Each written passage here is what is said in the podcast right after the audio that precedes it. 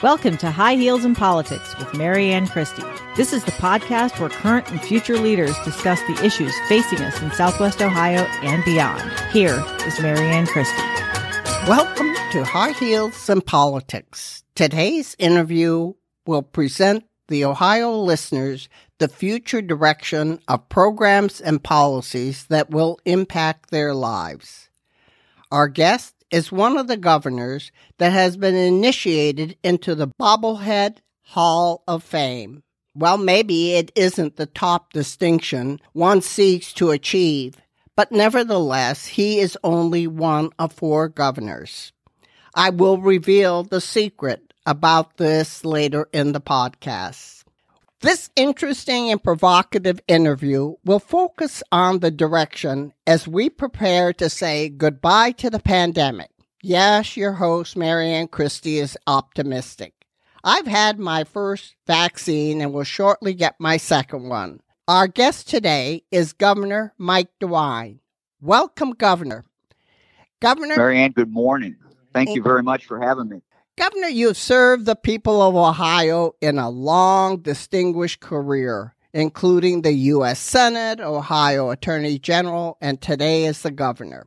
Our listeners would like to hear how your experiences has helped you navigate the pandemic and the economic crisis that we have that is confronting the people in Ohio and across the United States. Provide us with a snapshot of the direction that you have taken and why. Well, first of all, Marianne, thank you for having me on the show, and I'm glad you got your your first shot. That's a great thing, and I know Ohioans are, are getting these shots, and it's uh, it's it's very very good. Uh, this is the first time we're really on the offense as, instead of on the defense in regard to this virus. Uh, but uh, as you point out, I have had a long long career, and I, I think that you know, that experience, uh, while I've never been governor uh, before, I think the experience in, in public service at the county level, state level, federal level, now at the state level again, has really been invaluable. And, you know, I really think, Marianne, have learned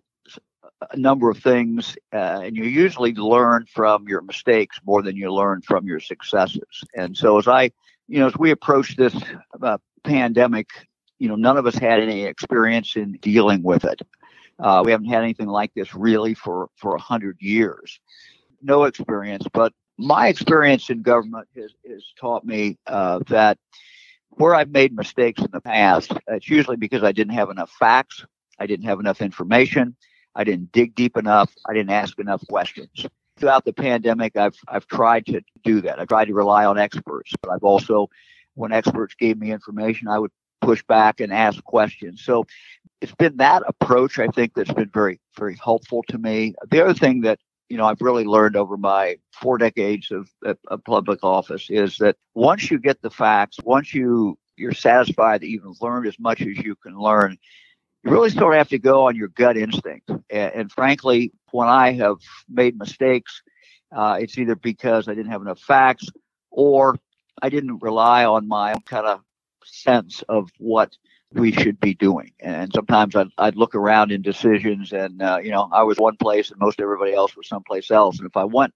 the other way, that was, that was usually a mistake. So those are kind of two big lessons that I've taken into this pandemic and we've been at this now 11, 12 months. And yep. I think, you know, we haven't got everything right. I don't mean that, but it, it has served me well. Okay, well, when you came into office in January of 2019, you had an aggressive agenda to strengthen and expand Ohio businesses and the lives of people. But as you said, within a short time, everything changed. And the, the virus demanding changes in spending and forced you to direct many resources on a containment and recovery direction.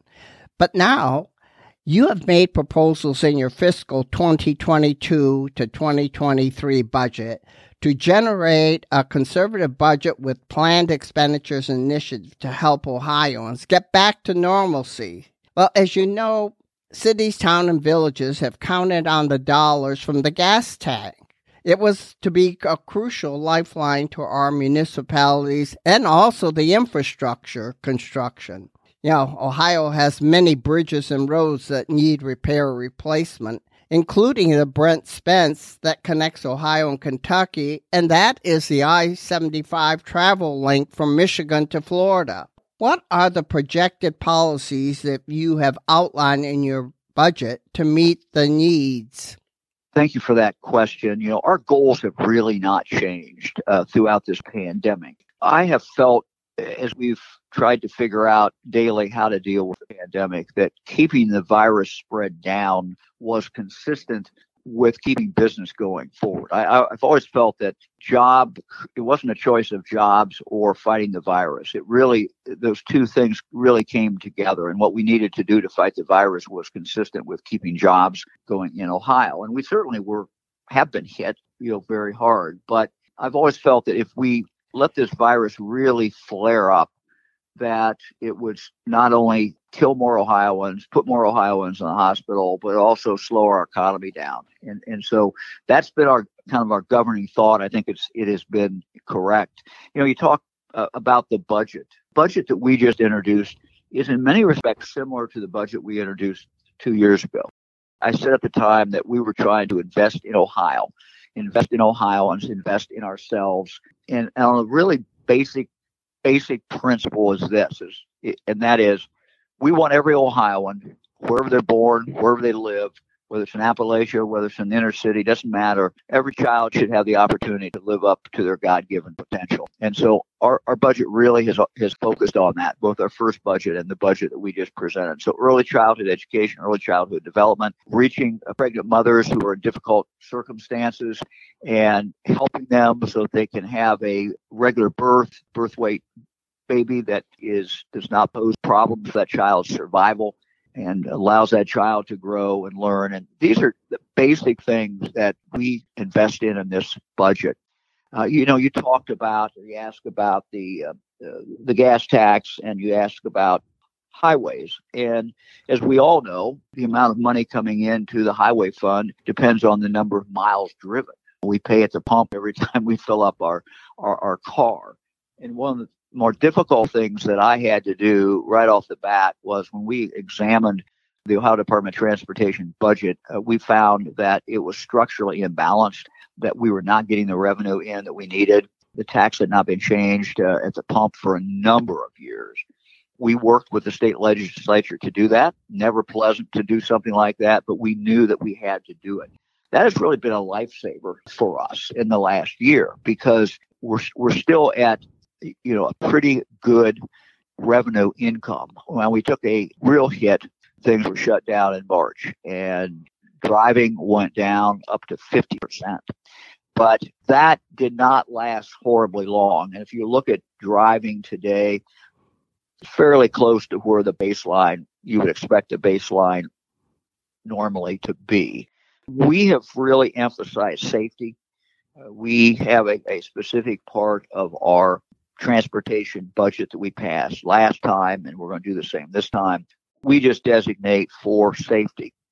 Every community knows of an intersection that's a dangerous intersection or a curve or something where either they've seen accidents or they know that there's going to be accidents coming.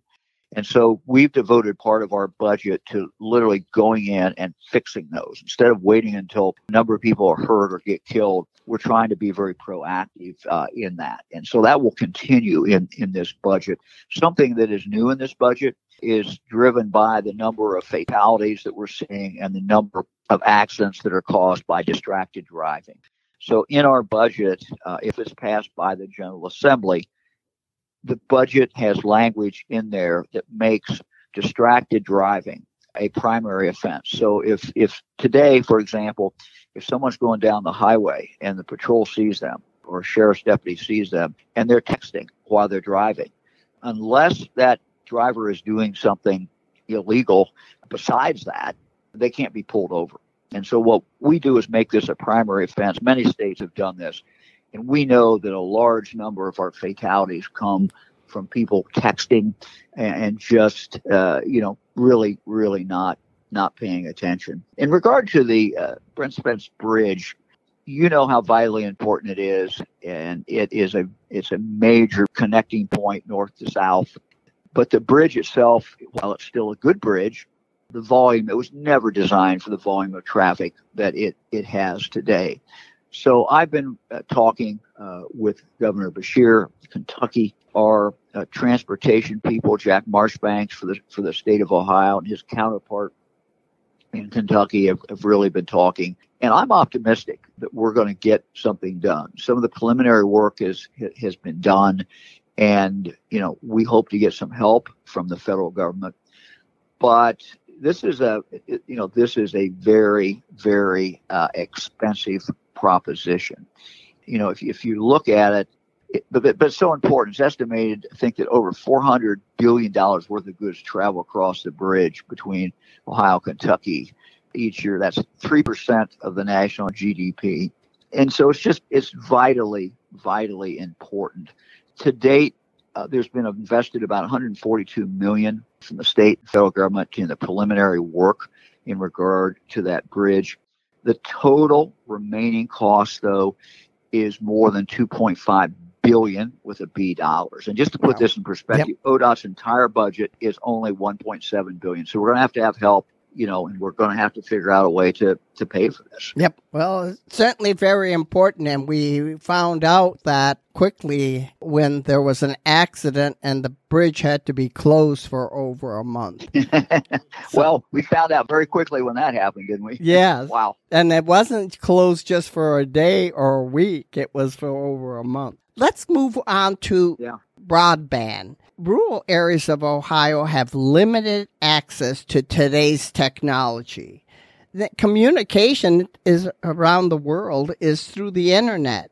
How will the development of broadband in the rural areas not become outdated before it is built? We keep hearing that 5G is co- co- is going to be the next big step in technology. So, what is Ohio going to do to assure that we are the leaders in 5G? Well, excellent question. We really need to do that. But it's not just the 5G. It is we have a million people in Ohio, a million, who don't have access to the internet. And that is just a huge problem. And so what we're what we have done in this budget is set up a mechanism to have public private partnerships. My old friend George Voinovich, and who you you knew very, very well, he was a great big proponent when he was governor of public private partnership, pulling the private sector in together. And the truth is that economically, there are places in Ohio. The reason that we have places in Ohio that don't have the internet is because it's not economically feasible to do it from the private sectors. But it is in, in the interest of all Ohioans to have every Ohioan connected. And so, frankly, we're going to take some one time money that we have in this budget and, and spend it for a one time expenditure. And in this budget that we proposed to the legislature is the, the, the most ambitious project we have ever had in this area. We propose to invest $200 million to expand access to broadband for Ohio households that lack that connectivity. Again, public private partnerships. We're going to provide another 50 million to help companies provide low cost internet by paying some of the infrastructure costs. And so we won't today. We don't have time to get into all the details, but it the concept is public-private. And you know, Marianne, neither you and I are old enough to remember, but there was a time in in, in Ohio. Uh, my grandparents, for example, if you lived on a farm, you did not have electricity.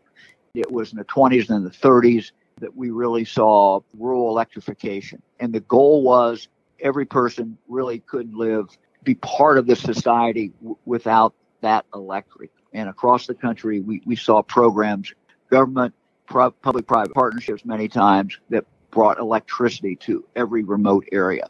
Well, we need to do that with the broadband. We need to do that with this, and we're going to really make a huge, huge investment. We have seen uh, just one example of where we've seen the last year problems.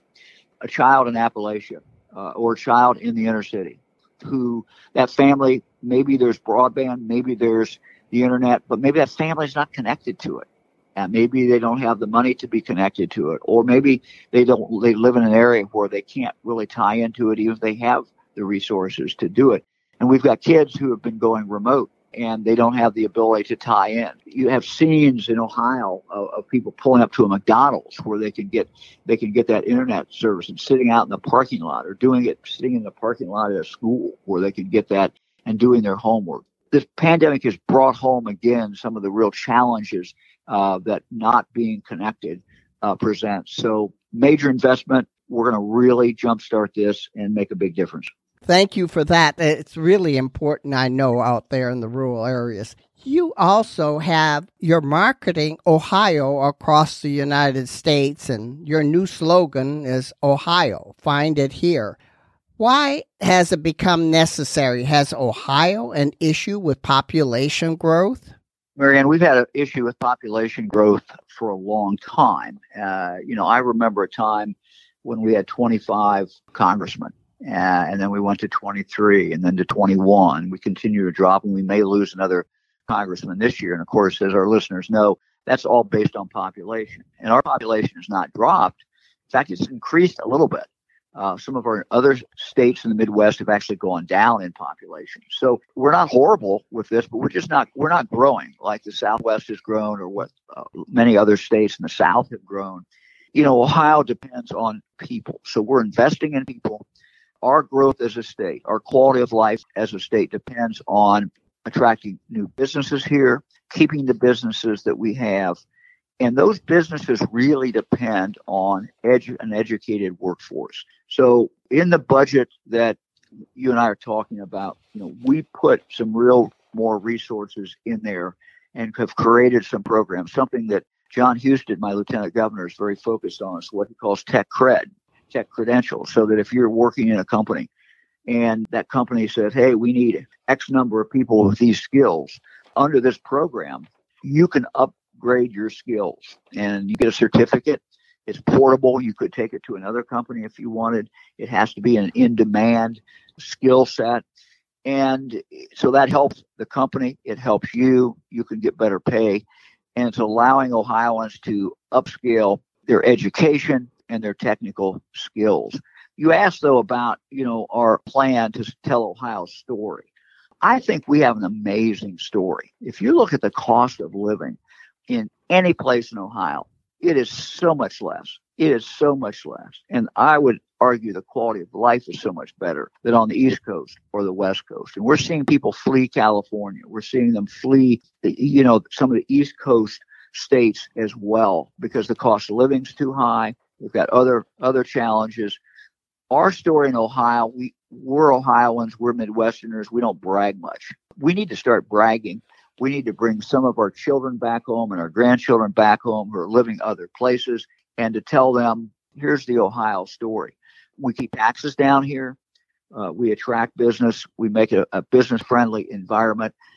But even more than that, it is a, a family friendly environment. This is the best place to raise your kids, the best place to raise your family. We've got major metropolitan areas all over the state within driving distance of anyone with great museums, great world class sports, the symphony, anything that anybody wants to do. And yet, for example, you know, Marianne, in your part of the state, somebody leaves Cincinnati, you know, it's not too long until they're out in uh, farm farm country, and uh, you know, somebody can live in the villages live in the in the smaller communities, but still have access to a major city. So quality of life is just great here. And telling this story, I mean, why why do we care? Well, we need to grow, and we need we want to grow by bringing people in who are who are well educated. One of the things that we want to tout more is our colleges and universities. We are a great importer of students. And I looked at this statistic right after I became governor. If you look at all our private schools as well as our public schools in Ohio, we bring more kids into Ohio as students every year than Ohio uh, residents go to other states for college. Again, a great opportunity for some of these young people who come to Ohio to go to college to stay here. The data shows that the majority of people will, their first job out of college will be 50 miles from where they went to college or 50 miles from their home, one or the other. And that's that's what the average is. So attracting more kids to come to college here uh, is something that is very very important. And just telling the great Ohio story which I think many times is is not told, and we don't do a good enough job telling it. Well, and Governor, you proposing in your budget money for wellness programs directed at schools and for students. This should be an incentive for people to want to bring their children here to live. Well, again, it's quality of life. And for many years, teachers have said to me, including my son, who's a teacher, Mark, and his wife Becca, who's a teacher. They taught inner city for a number number of years, and teachers have told me, "Look, uh, I can teach. These kids can learn. Here's the problem: uh, Johnny comes to school and he's hungry. Mary comes to school and, and she's got dental problems that need to be fixed. Another child comes to school and they, they live in a very tough environment at home, so they've got trauma at home, and that interferes with their ability to learn. So this is money that we set aside in our last budget. We're actually increasing it in this budget directly to schools, and we tell schools, look, spend this money on wellness wraparound services. Some schools are actually setting up clinics, uh, medical clinics in their schools because healthcare is so bad with some of their students. Some are taking money to really focus on more counseling, some on more on mental health. And, and schools have flexibility, but we give them this money and say, you can't just put in your general fund. You have to use this for problems that we are seeing in society today in regard to mental health, in regard to wellness. And it's been very well accepted by the education leaders of the state. This is very important to many, many parents. Well, we've talked only a few of your budget proposals, but will this spending result in additional taxes? And when will the budget be adopted? And what is the process for adopting the budget? Well, we present it to the General Assembly. We just did, and then just as in the federal government, uh, when the president proposes a budget, then it's up to Congress. Well, in this case, it's up to the legislature, and they will go through this. They'll hold hearings, and they'll take a look at every aspect of the budget, and they'll, you know, see what they agree with, see what they want to change, and we'll go through the process. But I'm happy. You know, two years ago, we had a very good result in the state budget, and I know people have been concerned about this year's budget, and it is in the sense of, hey, you've been through a pandemic. You know, what are the what are the challenges that you face? We made some prudent decisions early on in the pandemic. We cut spending, we cut back on number of state employees. I think we're down about 2,500 state employees from where we were at the beginning of the pandemic. We tightened our belt. We did what people have to do, what individuals have to do. And we also have been aggressive. We've gone out. We have a fairly a pretty low interest rates today, as you know and we renegotiated some of our bonds, and uh, we got we saved money on the interest on the bonds that we were paying for capital improvements. So that was something that we did. So we've been very prudent. We've been very careful about our spending, and it the federal government, as you know, has also come in with some significant money, particularly in the area of Medicaid, which has made a big difference. So as we look at the budget, uh, we see actually some additional money that we have this year that we can spend once uh, we don't want to create a, a, fiscal cliff that in the future we ramp up our spending on a bunch of programs and then boom, we don't have the money. So this is one-time spending. Some of the things that we, you and I just talked about in regard to broadband, for example, that's coming coming out of this one-time spending. And uh, what it means is that our budget is very fiscally sound, uh, strong budget, and uh, we're very very proud of it. When will this budget be adopted by the legislature? Yeah, it should be adopted by June 30th. Okay. So uh, usually it comes down, you know, they go through the hearing process and then the final budget should be adopted by then because the next, our, our you know, as you know, in Ohio, our year starts July 1. Good to know all this information. Your wife, Fran, has launched the Governor's Imagination Library, offering free books to children under five. Can you just tell us a little bit about this exciting project? Well, this is an exciting project. This was started by Dolly Parton in Tennessee, along with her father, who apparently could, could not read or could not read very well. And her idea was to provide free book in the mail, a book a month, to children zero to five. And the idea was to get them ready for kindergarten by putting books in the home. And Fran saw this and thought, hey, this is a great idea. And I think when we started, we had about 13% of Ohio kids that have signed up for this, or parents had signed up for them. We now are at like 37, 38%. and moving upward. And it's now available. It was only available in, in you know parts of Ohio before. It is now available in every single part of Ohio. So Ohio Governor's Imagination Library, you can go up online. If anybody who's listening to this who has children, grandchildren, great grandchildren who are zero to five, sign them up. And it will be something I think that they will really, really enjoy. We really first started seeing this uh, through some of our grandkids, and they had signed up. In our county, we actually had it, Greene County. As I said, many counties did not, but our grandkids started getting it. And they get this book it's in their own name. So, you know, once a month in the mail, they get this book with their own name on it and they, they start looking forward to that. And they're, they're books that they're good books. They're books that you and I would buy or anybody would buy if you went out and tried to find a book for a child. They're good books. You know, it's, it, it's a great program the state legislature has provided some money for it, and then we also, it's a kind of a 50 50 match. We rely on money from the local communities, and every local community, every county has stepped up on a 50 50 match to provide money. And it's just a, Marianne, it's just a wonderful, yep. wonderful program. Oh, I agree. Children, uh, you know, from a very, very young age, it's important to open up books and, and teach them whether it's numbers or colors when they're even as seven, eight months old. Let me just say this. You and Fran grew up in Ohio's Greene County. You met in the first grade and married while studying at Miami University. Your family in Cedarville grew by eight children. Today, there are 24 grandchildren tell our listeners about that annual old fashioned ice cream social that you hold every year and also that folk band called Radio Ramblers. Tell us about this. Marianne, I'll give you a, little update. Uh, as of, of November, we're up to 26 grandchildren. We had two grandchildren born uh, in November, one to our daughter Anna and one to our daughter Alice. It was Alice's fifth and Anna's first, and we're very excited about that. But you ask about the ice cream social.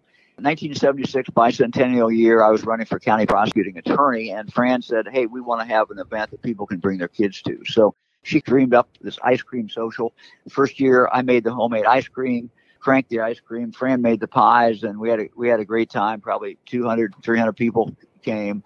It's evolved and continued over the years. We now use Young's Jersey Dairy ice cream, uh, but Fran still makes the pies. She, I think the last time we did it, she made about 220, 230 pies. And these are fruit pies, two crusted, and they're absolutely uh, to die to die for. And we have about anywhere from 2,000 to 3,000 people who come. This past year we did not have it because of the coronavirus, and we'll we'll kind of see whether we're able to do it this summer. It's a really an event that people can bring their kids to, and, and they do. Uh, a few years ago, we started inviting the Radio Ramblers. This is a great bluegrass group.